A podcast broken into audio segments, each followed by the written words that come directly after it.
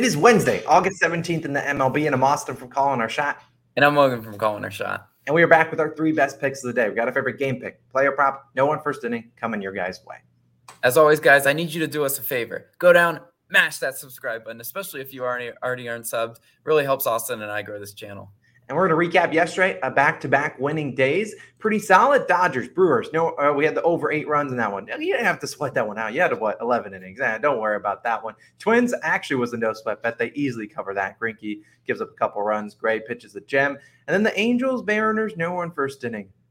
This was my face when I watched it live, because yeah, it was absolutely brutal. Rengifo hits a home run. We had two strikes on him. He was the final out, and he hits a home run. In fact, only nine home runs on the year, and two of them have ruined our no one first innings. Absolutely brutal, but you know, we're going to keep getting into it. If you've been enjoying our fantasy football content, we got another video coming your guys' way 10 rookies to keep your eye on in fantasy football. Should post it later on this afternoon. Hopefully, you want to check it out. Turn on those notifications on the channel. We appreciate you guys as always for tuning in. Logan, what do you got for the people today? Good call yesterday. Yeah, we got a we got a good call on on the total, and we're going back to a total this one, right? We're going to the Rays versus Yankees game. I'm taking the over eight total runs. Minus 110 odds on DraftKings is currently your best value, but it's a total. So, you know, it's mostly the same across the book. I actually watched it drop from eight and a half on on FanDuel to eight right before recording. And I and I'm doing some line reading as I did yesterday, and, and we cashed that total. The total set high for these these teams. 67% is on the under uh, at, the time we're recording this video because it makes sense, right? It's the easy pick. You know, you, you watch what these two teams have done. You just go boop, under and, and, you don't think twice. But both these games in the series, as, as I mentioned, have failed to score over four runs. Yankees haven't hit this over themselves since August 8th. So if you've been, you know, mashing unders in Yankees games, you've been really profitable recently. But I think the tide kind of changes today, right? Now in August, you look at these these teams, and, and I again, I'm I'm kind of doing some uh, some anti line reading. Like why why is the, why is the line so high? Right, Yankees 23rd in OPS. You know, Tampa Bay 28th in OPS in, in August, and yet they got this total set to eight. Like it's got to be for a reason, right? And Domingo Germán has actually been good recently. One earned run allowed in his, in each of his last two starts, but you gotta you gotta pull back his stats, right? Germán, uh, three walks allowed in his last home start. He sometimes has control issues. It's just one of those you gotta watch him to to understand. But sometimes he just really can't find the strike zone. Hopefully, Tampa Bay, who is eighth in walks drawn on the road, hopefully they can put their bat on the shoulder and not swing at some pitches outside of the zone, and they will, they should have some base running opportunities versus Germán, right? And uh, and I pulled obviously their their their splits versus Germán. Randy Arozarena, right? Two for five with a home run. He's already had a home run in this series. Uh, and and Diaz three for eleven with a home run. So if, if Germán, you know, is is losing control, putting runners on base, and and he throws bad pitches, the Rays do know what to do with those bad pitches. Put them in the seats, Rays, for us today. Now we got Corey Kluber, you know, going for for the Rays today. Six innings pitched, zero earned runs, and six innings pitched, one earned run versus the Yankees in his two starts this year. So again, you're just so tempted to take the under because of what they've done what and the tra- the trajectory that they've been going. But look, the final score of those games two to nothing, three to one. Yeah, no sweat bet Logan on on the under today. But look at what Corey Kluber's done in his last three starts. It's it's not pretty. Seven, three, and four in runs. He's got a 7.13 ERA and a 1.47 whip in those last three starts. Those are extremely high numbers. Look, I, I know the Yankees have been struggling, and I, and I, and that's well documented. You got people in Yankee Stadium giving each other haircuts in the stands because they're so bored of watching their baseball team. But all this this said, Yankees still six in OPS at home third and run scored at home. This is an offense that that can come alive. You don't bet Yan- unders in Yankee Stadium with confidence because you know the dimensions of that stadium. They can easily you know hit two or three home runs in a game. Yankees also you know second in bullpen ERA. Tampa Bay seventh in bullpen ERA. But did that matter yesterday? You know with the Dodgers bullpen yesterday, like the Dodgers have one of the best bullpens. The, the, the telecast kept talking about how good they are and how they haven't allowed any hits. Yeah, well their bullpen sold them in that game. So I'm just saying the the the over the over is the play for me in this one. It's kind of you know fading all logic and, and fading you know the lines, but I really do love the over in this play. So that's why I'm going to go ahead and go with that one. But Austin, what do we got for the day? Yeah, so we're going to a player prop today. Yesterday we had game pick. Today we have player prop. You could kind of turn it into a game pick if you wanted to, and I'll talk about it. I'm going Mike Clevinger of the Padres under two and a half earned runs. Now, this one, obviously, Clevinger's going to go up against the Marlins today. And my favorite pivot would probably be taking the Padres' first five money line or taking the under three and a half runs in the first five. That's put plus 305. It is plus 105. Um, now, the the Marlins will trot out Pablo Lopez. I just don't love trusting Pablo Lopez personally. But let's talk with Clevinger while we're on this one. 3.47 ERA, 1.14 whip this year. Pretty solid. Mike, been pretty consistent at home versus the road. Unlike Greinke yesterday, we said, you know, his road splits are terrible. You look at Clevinger, more or less the same pitcher at home and on the road. Now, today, you look at the lineup that the Marlins will likely try out. Obviously, we record these videos so early, so not exactly going to know the lineup the Marlins will have out there, but should have roughly six righties in it, maybe only a couple lefties. Now, that's good for us because Clevinger uh, does pretty well versus righties, just a 207 batting average. But Clevinger allowed only nine home runs this year.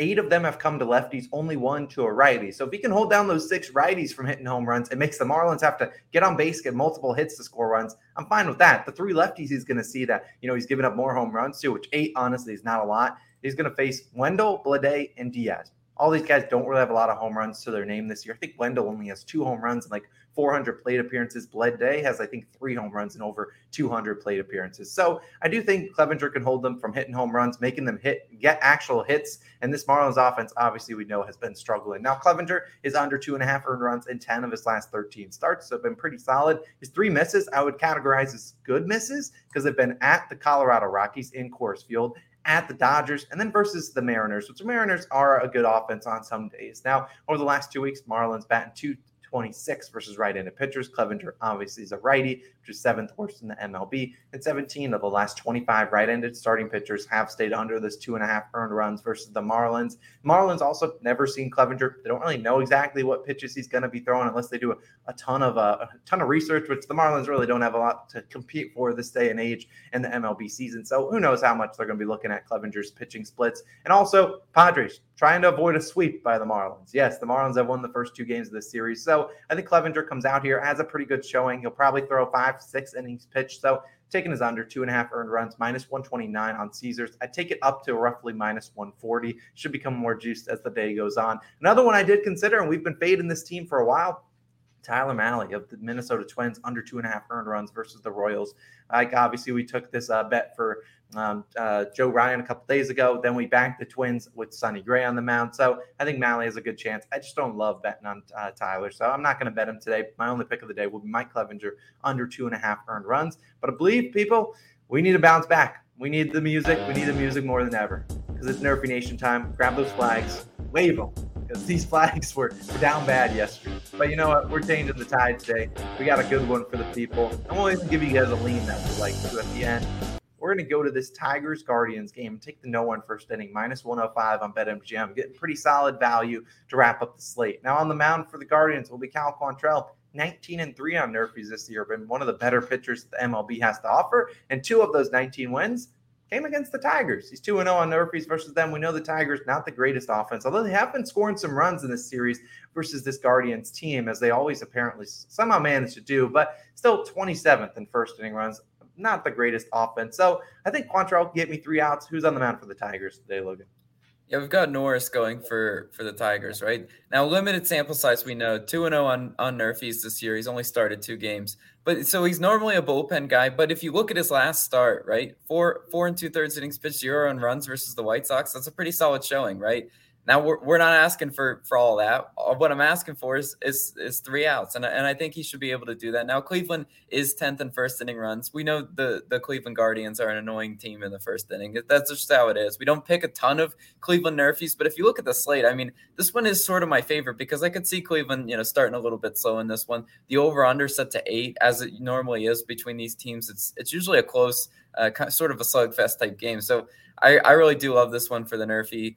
Um, and hopefully, hopefully, you can bounce back because uh, Luis, uh, what's what's the opposite of a COS Hall of Famer? Because whatever that is, uh, Luis Rengifo uh, is is an anti COS Hall of Famer. He doesn't want to see us bring out the brooms. He doesn't want to see Nerfy Nation succeed. I, I, don't know what that is. Yeah, he he he demoralized me going to bed, but that's okay. So hopefully tonight we can go go to bed happy. Our, we did consider the Diamondbacks versus Giants. No one first inning. I think that's a pretty solid one. Didn't really want to trust Zach Davies, but Carlos Rodon should be able to get his three outs. Just comes comes down to Davies getting his three, which he should be able to do against uh, as a righty against the Giants. But we're going to go with that Tigers Guardians one as a little bit better. Let us know your favorite nerfy down below in the comments. Maybe we'll tell you guys. Now, parlay of the daytime, it's going to be a good one. We got actually an over and an under split. We're going to be taking the over in the. Uh, trying to remember uh, which one I picked. Cardinals. Uh, Cardinals. over in the Cardinals Rockies game. I forgot to put the note on here. They're taking the under in that Diamondbacks Giants game, which is seven runs. The over in the Rockies game is seven and a half. So hopefully you guys tail that. Check out our OddsJam parlay. It's going to be uh, linked in the description. Appreciate you guys as always. Check out those fantasy football videos as they come out. Appreciate you guys, Austin Logan. We're signing out.